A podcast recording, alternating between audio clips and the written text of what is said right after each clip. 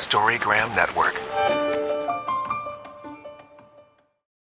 The content and products discussed in this program have not been evaluated by the Food and Drug Administration, nor are they intended to diagnose, treat, cure, or prevent disease. Any decisions made around your health should be discussed with your health practitioner.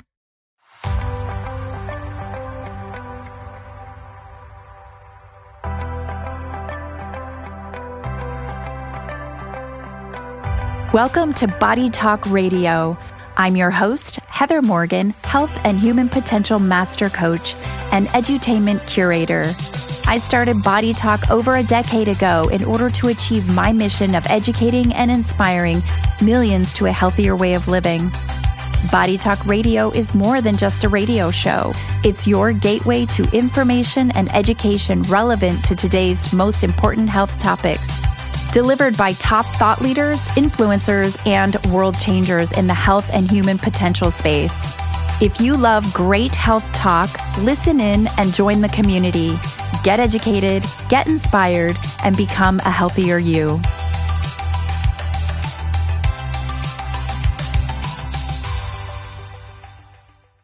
So excited for my guest today. We have Dr. Michael Ruscio in the house with us today. Dr. Ruscio is a doctor of natural medicine, doctor of chiropractic, clinical researcher, and author. His work has been published in peer-reviewed medical journals, and he is a committee member of the Naturopathic Board of Gastroenterology Research Division. I could really go on, but I want everybody to really understand that I've been trying to get Dr. Ruscio on the show here for a while for a reason.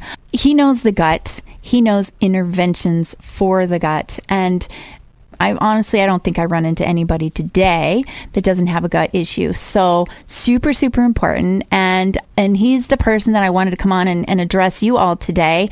Dr. Ruscio, thank you so much for joining our community today and giving us your time. Yeah, thank you for that warm intro. I appreciate it. Yeah, it's my pleasure. So I have to say that professionally here in the Bay Area, so I just let everybody know, because this show is live in the Bay Area, that Dr. Michael Ruscio is actually located you're in Walnut Creek, correct? Correct. Yeah. So you actually have a clinic there and where you see patients. Yep. If anybody does feel that they want to see you, they have access to you, which is really, really great. And then all of you podcasters out there, you can reach Dr. Ruscio online, which is Dr. Ruscio, RUSCIO.com. Great website, by the way. Thank you. Yeah, of course. So I wanted to bring you on the show to talk about a few topics specific to gut health. But I want to start off here in the first segment talking about, in general, why? Why is it that just about everybody today has a gut that's messed up? Great question. A very important question. And there's many strikes against us just living in our society that hinder our gut health. Right. The shortened duration of breastfeeding, or in some cases, no breastfeeding, cesarean section birthing, both of these things reduce that early life crucial exposure to bacteria that help colonize the gut and help tune the immune system. Gosh. Antibiotic use, especially antibiotic use early in life, can be a problem. Our clean environments, which on the one hand are helpful in some ways, there's less colonization with parasitic organisms, although how we define a parasite, that's being challenged and changed a little bit of late, but there's less of that, these things that we may see in the third world. But a unintended side effect of that may be that those organisms may have actually helped tune our immune systems. And now the immune system is a bit hyperreactive. And then you carry that into adulthood, stress, poor sleep, processed foods, not enough consumption of unprocessed whole fruits and vegetables and the fiber and prebiotics that they contain, and maybe more antibiotics if someone's gotten sick and they're trying to preempt or treat a secondary bacterial infection. So all these things kind of cascade to lead to what may be 30% global incidence of IBS, and if we factor in other non-IBS conditions, I don't know exactly what those stats break down to, but I'm guessing we're going to get close to 50%. To your earlier point, everyone, almost everywhere I go, someone says, "Oh, I've got a gut thing," or "My husband, or my wife, or my cousin, or whoever." So yeah, it's really, really quite prevalent. Mm-hmm. Seriously. And why that's so important, maybe to tie into the next part of your question, is the short list here is this is where you absorb your nutrients, of course. The other thing that I think people don't fully understand or appreciate is the largest density of immune cells in your entire body is in your small intestine. Man. And why that's relevant is the immune system is arguably the primary driver of inflammation in your body. So if we all understand how inflammation is bad, well, then we should, and it's really insightful too, tie it back to that your gut might be the primary driver of inflammation in your body. Absolutely makes so much sense. So, all right. So with that, and given that, I'm sure people are listening in and kind of wanting to know what to do about it. And they're going to have to wait to our last segment for that. But people today talk about bloating a lot. They talk about pains in literally pain in the gut. And like I said, just about everybody, I think, whether they have like burps or gassy or bloating or just indigestion in general, people just live with this. They don't even realize it's happening, honestly. I think people have gotten so just accustomed to not feeling well and not really hearing the signs that they're getting from their body, because the reason my show is called Body Talk is your body will talk to you, right? In one way, shape, or form, right? You'll get a rash or you'll get a headache or you'll get gas or bloating or pains. So I just want everybody who's listening to really just think for a moment about your digestive health and think about your eating habits and think about your day-to-day, whether you might have intermittent diarrhea or constipation or gassiness or bloating or whatever. When you really start to think about it, I think just about everybody would realize, I've got something going on. Yeah, it's a great point. It's definitely very important to think about those things. Are your stools sometimes really loose? Or do you sometimes have a hard time moving your bowels? Or do you have a feeling of bloating, distension, or pain, or reflux? And then the other thing that, the wonderful thing that kind of follows that is once you start cueing in on these things, oftentimes the joint pain that you also have. Oh, why is my neck sore? Why is my back sore? Why do I feel like I pulled this muscle that I can never figure out why? Or why do I sleep really poorly sometimes? Or why do I have these weird skin breakouts? Mm-hmm. Not all of those things, but a fair amount of those actually tie back to that inflammation from the gut. And so that's the wonder of this is, wow, my stools are better, and I'm sleeping better, and I have better energy. And that's really wonderful. And so glad you said that, because that's exactly where I was going with this, is that our gut, when I said, your body talks to you, it may be headaches, right? It may be mood and energy. It might be poor sleep or, like you said, immune dysfunction, other things that, we don't really correlate to being rooted in our gut, but so often are. And just like you said, if a poor gut environment is triggering inflammation throughout the body, we're going to feel those aches and pains throughout the body, and we're going to have those signals coming from all kinds of places. So we don't really think this is our gut, or the problem could be solved by addressing our gut. And that's really an important message that I kind of wanted to carry forward today, because it's global. We think of our health now more holistically, but, and globally. And I just want people to understand that, one, you got to tune in and listen, right, to your body. But two, whatever's going on, likely it could be associated with your gut. And then, of course, that extends out to your lifestyle habits and things that might be compromising your gut, right? 100%. And I guess two comments. One really quick is that I look at health almost like a pyramid. We have the foundation, which is your diet and your lifestyle. And I think everyone kind of is on board with that. Now, some people need to do a better job with sleep or exercise or diet than others, but we all kind of get that concept. Yeah, of course. But where I think where we go off the rails is if those are in place, if you're eating a generally healthy diet, if you're sleeping, if you're having enjoyment and relaxation in your life and exercise, right, but you're still not feeling well, then it's kind of like the Wild West. Well, it could be thyroid or metals or right, toxins or this or that. And the one thing I'd hope to impart upon people, if nothing else, through this conversation is if you can make the next step some endeavors to optimize your gut health, there's an excellent chance you'll see a resolution of your symptoms. It's not yes, a guarantee, but if we're looking at this probabilistically, then the highest probability is your gut is the unbeknownst cause of those symptoms you're still plagued with after addressing your diet and lifestyle. 1,000%. Could not agree more. I really, really agree.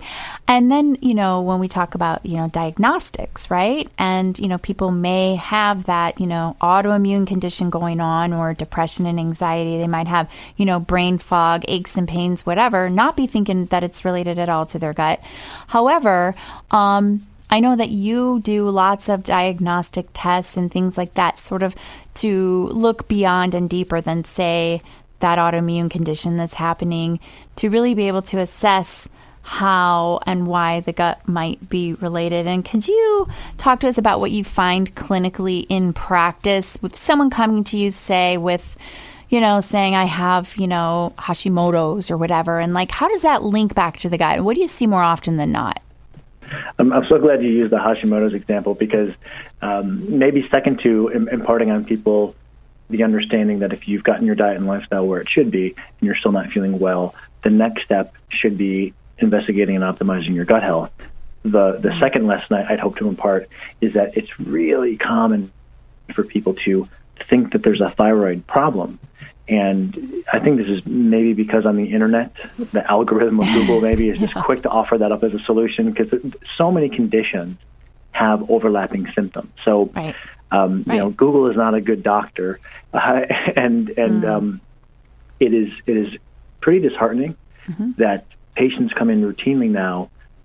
I mean, really being misdiagnosed as hypothyroid, right? And they've been put on various medications, and this is because of some obscure marker that's not diagnostic. And it's like, if we look hard enough, we can find something wrong, but that one thing wrong is not diagnostic of a disease of the gland.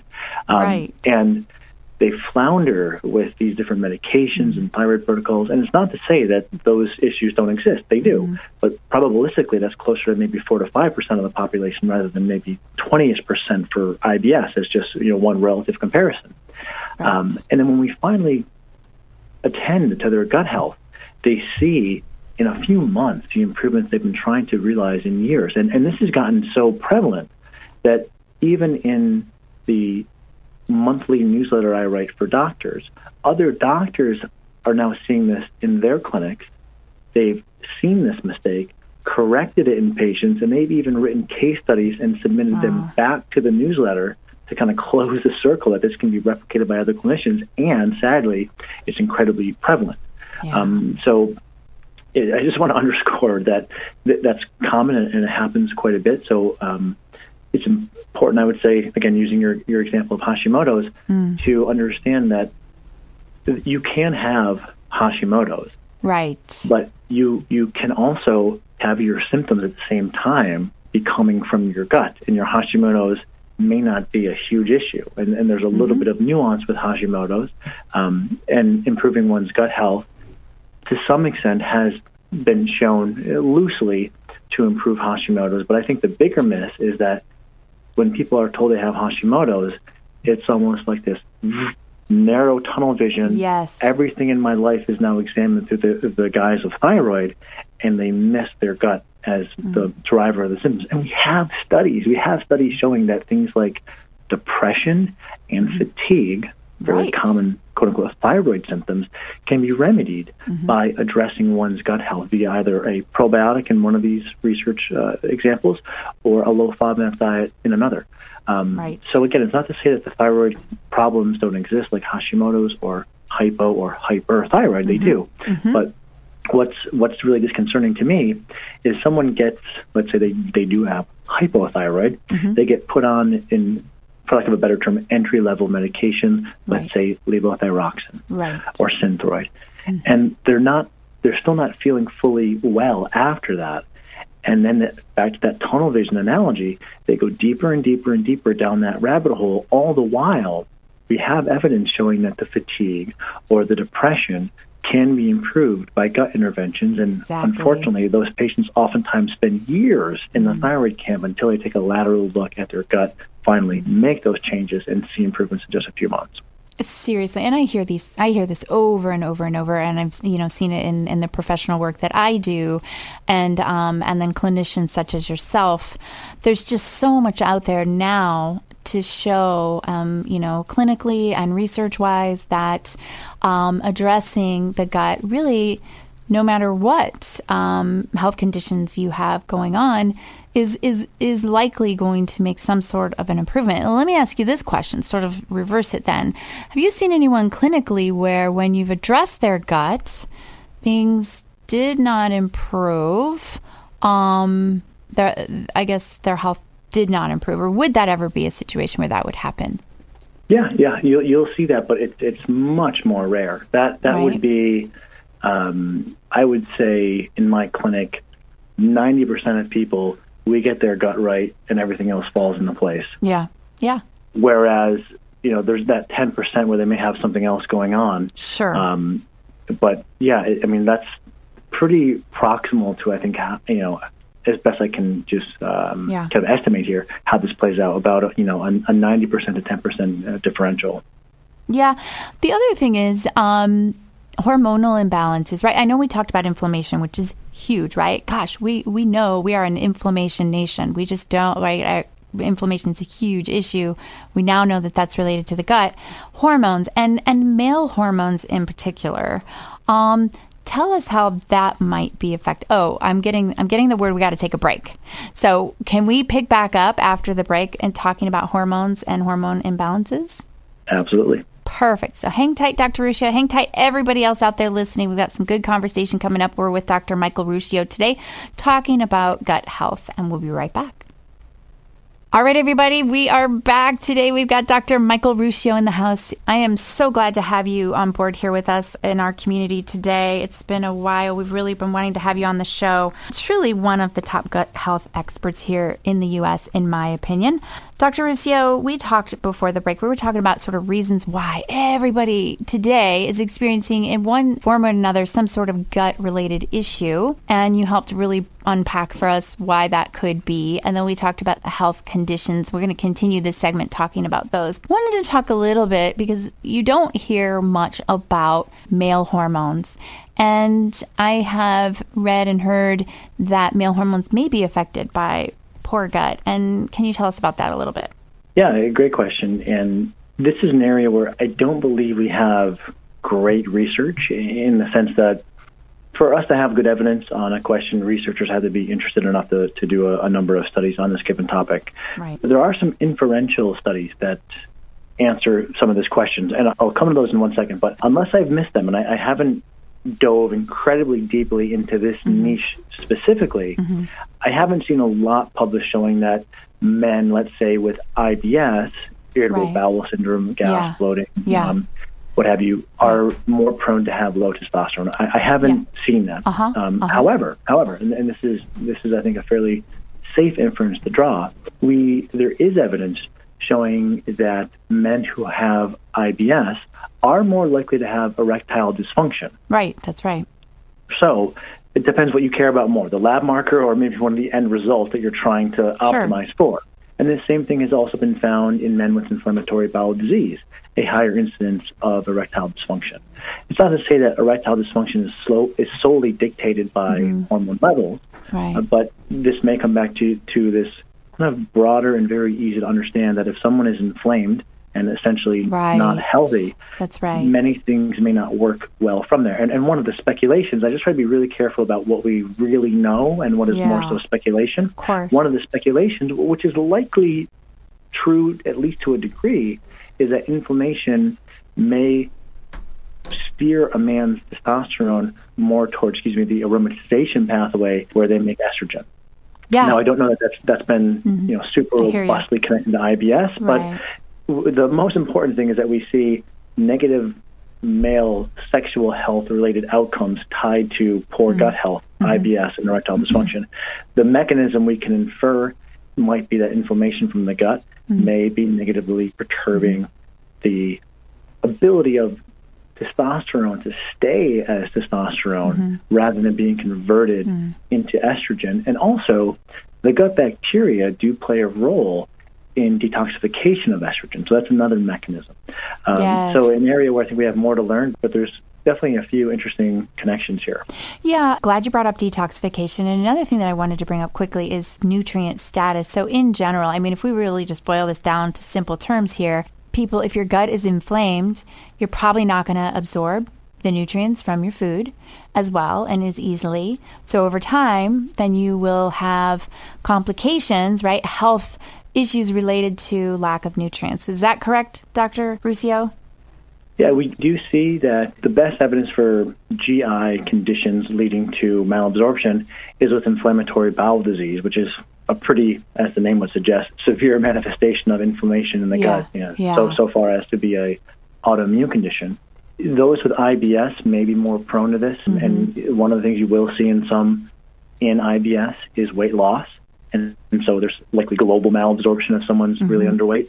Sometimes that's not so much so because of malabsorption, but people may feel so sick when they eat, they're just under eating. But it still kind of leads you to this same territory where if you're eating and you're not absorbing, you can become malnourished. Or if your gut is so reactive that you limit yourself to 6 foods, you end up also being malnourished, not by malabsorption, but by just malnutrition or just limitations in what you eat.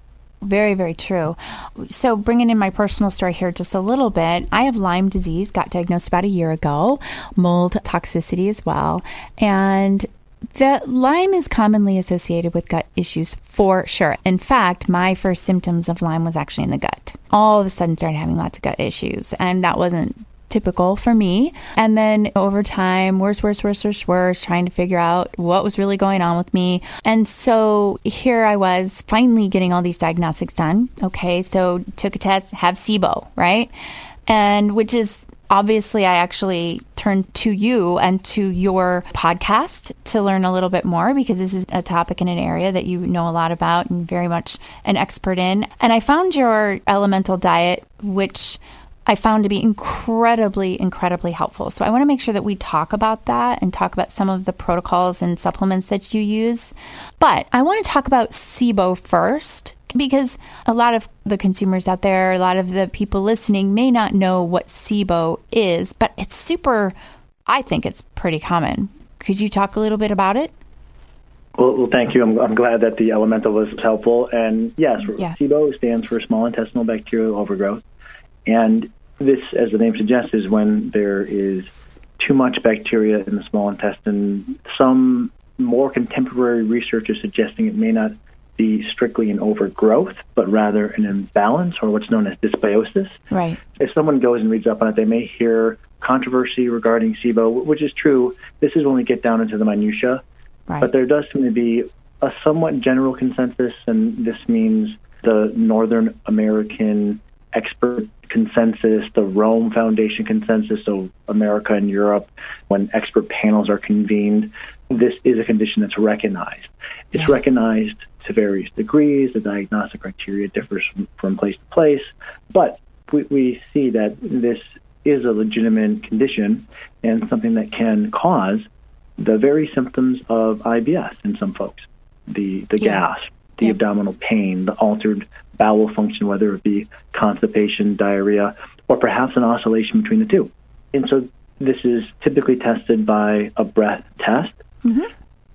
I do see one fairly prevalent problem I want to cue people in on, because I try to strike this balance where there's so much that we can offer to people from the natural medicine community. But there's also some things that need to be reexamined and kind of bridled back a little bit. So we have to find that correct balance between being progressive and open-minded, but also not just believing what anyone tells us or just parroting things that may not be fully true. Great. And so with the SIBO test, the breath test, there's a predilection to overinterpret those or read them as what's known as a false positive, meaning the lab printout or the lab results will list you as a positive, but you actually don't have a positive because you can't rely on the machine to fully interpret the results. Sure. So that is something to be careful about. So just to cue people in on that. So then do you look towards the symptoms to kind of pair that? Do you just have like a full diagnostic? When you actually diagnose someone with SIBO, would you then say, well, they do have all of these symptoms presenting, these are their lab results, this is how they react when they eat certain foods, pretty likely this is what's going on? Exactly. What I typically tell people here is lab tests are a third or maybe a fourth of the information that we need to decide what we do with an individual. And that's really important because there can be false positives, meaning the lab said you had it, but you actually don't. Or there can be false negatives where you, or according to the labs, don't have it, but you may actually have the issue. So the lab testing in much of the area of GI, gastroenterology, this kind of functional area, it's not perfect. So this is important because some people will get one breath test positive and cling to that, and it should not be looked at as such. There's a lot we can do to rectify these things. So the lab testing gives us some information. Also, just like you said, the person's history and their symptoms, and even more important still, their response to therapeutics are all highly relevant in informing what we do for that individual. Ah, absolutely makes sense. 100%. That's really important because I think that there's a lot of people who are uncomfortable out there. I mean, they're really experiencing discomfort and they do go to the doctor and a lot of times they don't get resolve. But as a functional diagnostician and doing what you do, I think that typically the therapeutics that you use seem to get more resolve than, say, what somebody may get when they go to the regular doctor. Not saying that there's not a place for all, because there is, but I highly recommend that if people are having a lot of GI discomfort that they see a practitioner such as yourself that just approaches it slightly differently. And maybe you can speak to that. Maybe you can speak to how you approach it versus, say, someone that might go to the regular GI doctor. Sure. It's a great question. And I think it's best for someone to have one doctor on each side of the proverbial fence, just because there will, of course, be some overlap, but there's definitely differences between how I'm practicing and how a conventional gastroenterologist is practicing. I am not concerned with screenings for colorectal cancer or some of these frank medical diseases that have a certain screening algorithm and should be looked for. We don't ever want to have anything found there, but for many of these, early detection is very, very helpful from a prognostic standpoint, meaning if you nip it early, then you have a much better road. That's much more of a worst-case scenario, let's hope nothing there is ever found. Right. But we don't want to turn a blind eye to that. Sure. Why I think sometimes people do, even though they shouldn't, is because they don't feel like they're heard, and they also don't feel like there's enough of a consideration about the symptoms that they're having that is interfering with their quality of life. And that's where, on the other side, we come in. And I look at this as something that should be more collaborative rather than us versus them. I think we both have our specialties, and we're all there on the team for the individual to get them to where they're feeling better. But some of these symptoms of, well, I eat and then I have brain fog.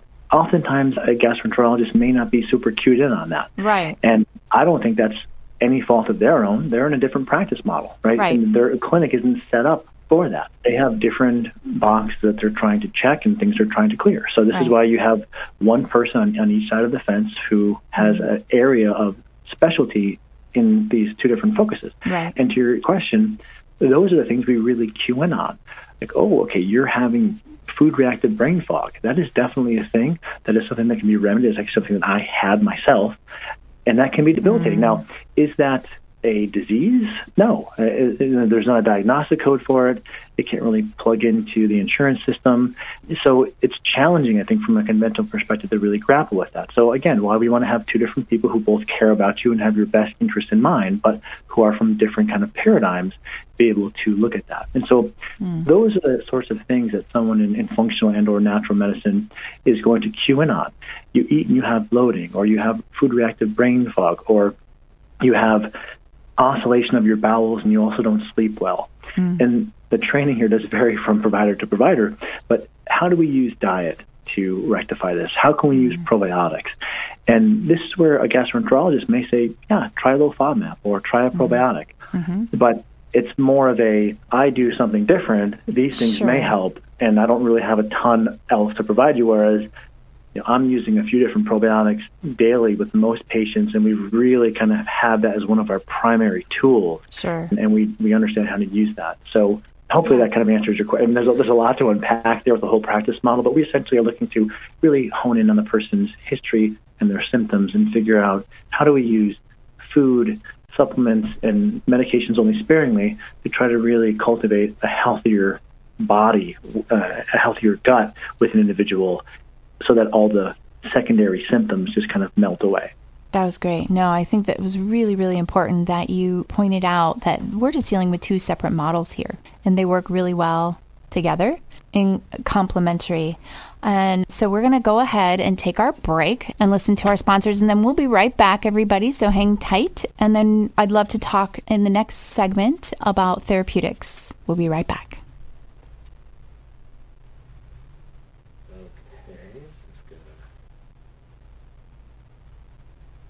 All right, everybody, we are back with Dr. Michael Ruscio today. We are talking all things gut health, and with one of the best experts here in the country. I've been wanting to have Dr. Ruscio with us for quite a while. Appreciate you being here. All right, so Dr. Ruscio, I wanted to finish the show out talking more about interventions, approaches, protocols, therapeutics, things that help people to get well. This is your practice approach, and you personally have worked with many different types of therapeutics and actually created your own. I want to hear a little bit about your approach, how you're doing it, what you're doing it, but I wanted to have you on to talk in particular about the elemental diet, because I found your elemental diet to be so helpful, and then we can talk as well about probiotics in general and things like that. The elemental diet, what's really interesting about this is I was speaking at the SIBO Symposium. This was in 2018 or 19, and I was on a panel with a few other really smart people who I respect, and I was kind of sharing some of how I was looking at and using the elemental diet, and it was interesting to observe that these were things that even the experts next to me who had such a high level of training and skill and knowledge, they just seemed to not be attuned to using the elemental diet. Wow. And I think there's a few reasons why. I think maybe the primary reason is that up until recently, the only formula that was widely available, Vivonex Plus, was only available firstly as a prescription, so it made it harder to access for patients. Right. But more importantly, it tastes terribly. I mean, very, very bad. Oh. And so I think what happened was that observation permeated the community, and people said, well, you can't ask a patient to do an elemental diet. These pre-made meal replacements, they just taste terrible. Yeah.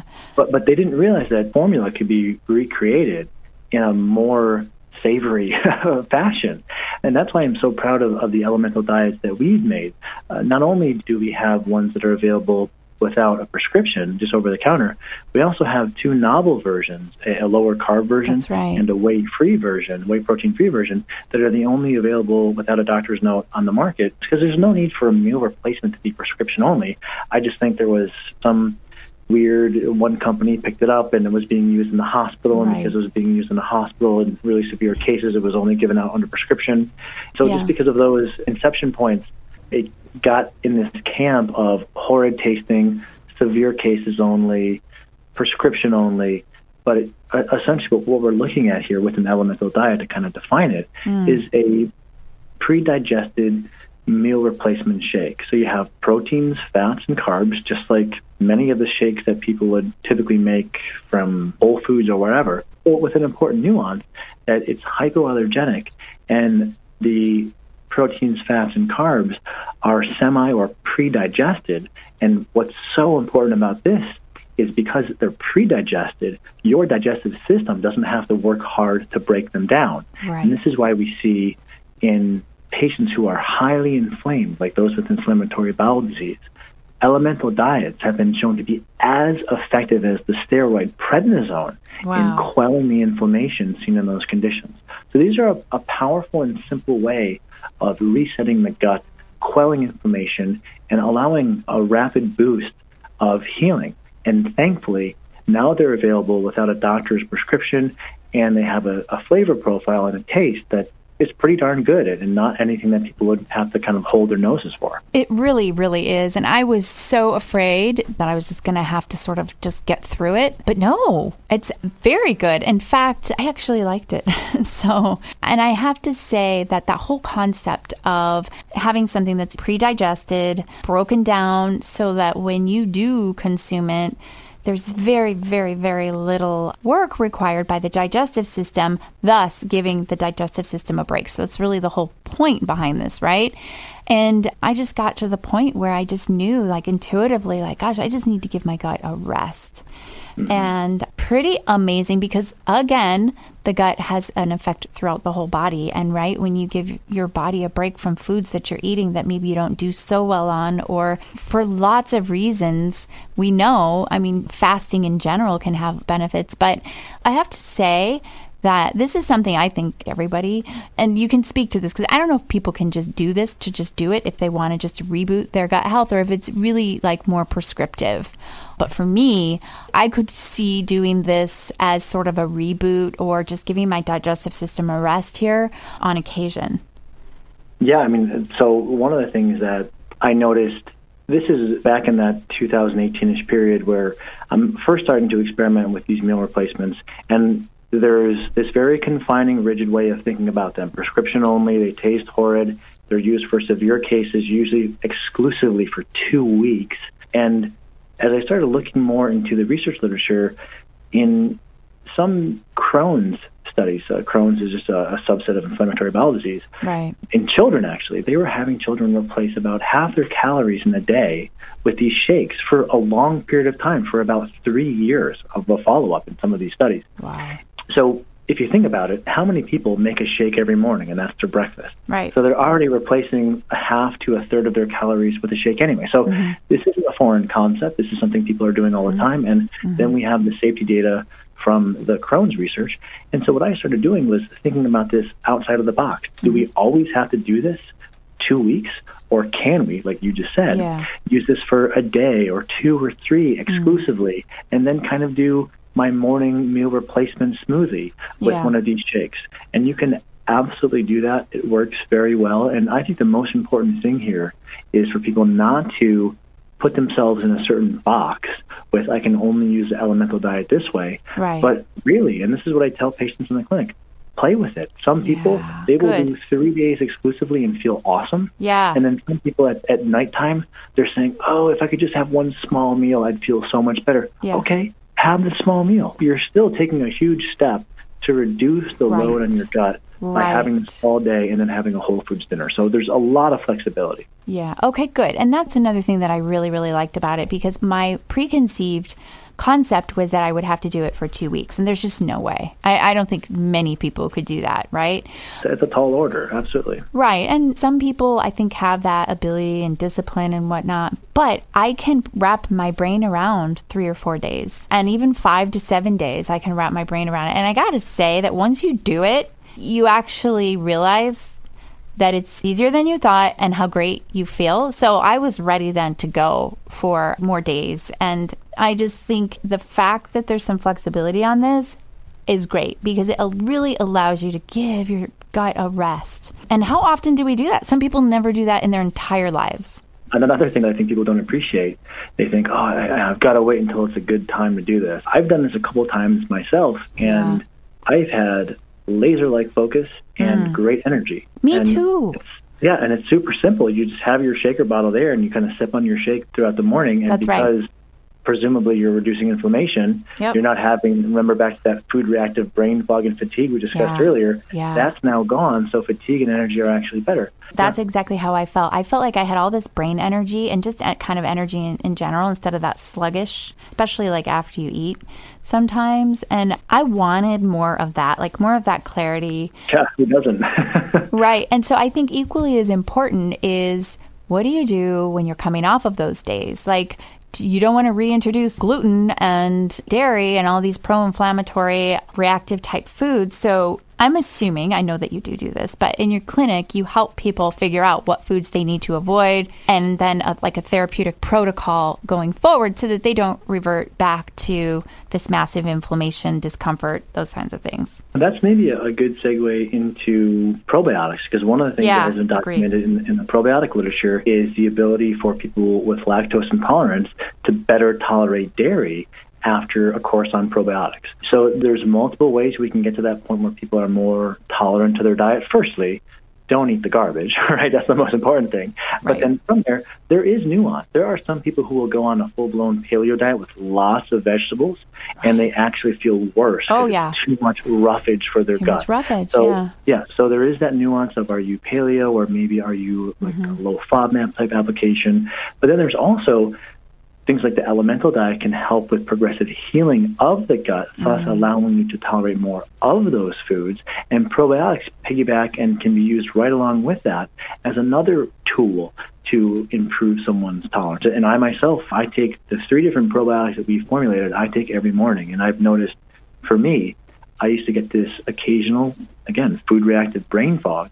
And I got really tired of saying, well, maybe it's the coffee at Pete's Coffee, but not the coffee at Starbucks that makes me feel this way. Or maybe it's when I have this, and you just feel like you're going crazy sometimes because there's no rhyme or reason. The rhyme or reason can be that your gut's just not as healthy as it should be. Right. And once it is healthier, that non-rhyme or reason to the reactive foods is figured out, because it wasn't the foods, it was your gut. And you know, for me, it's a great feeling not to have to worry about what I eat so much, because my gut is just a lot healthier.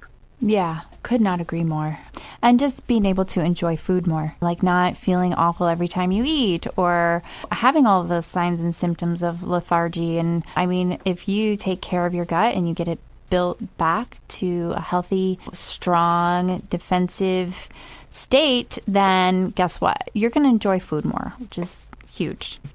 100%. And that's one of the most common themes with the patients that we see in the clinic is they want to be able to broaden their diet. Many of the patients we see they're really sharp, and they've gone paleo, they've maybe gone autoimmune paleo or low FODMAP or SCD, and they figured out a diet that works decently well for them. But they say, you know, geez, doc, I feel okay if I eat paleo, low FODMAP, low histamine, low oxalate, but I'd love to be able to branch out a little bit, and that's a big part of where we start using these tools like elemental dieting or probiotics to rectify those imbalances so they can actually expand their diet. So I want to make sure people know they can go to drruscio.com to purchase the elemental products, correct? Yep, you'll see drruscio.com.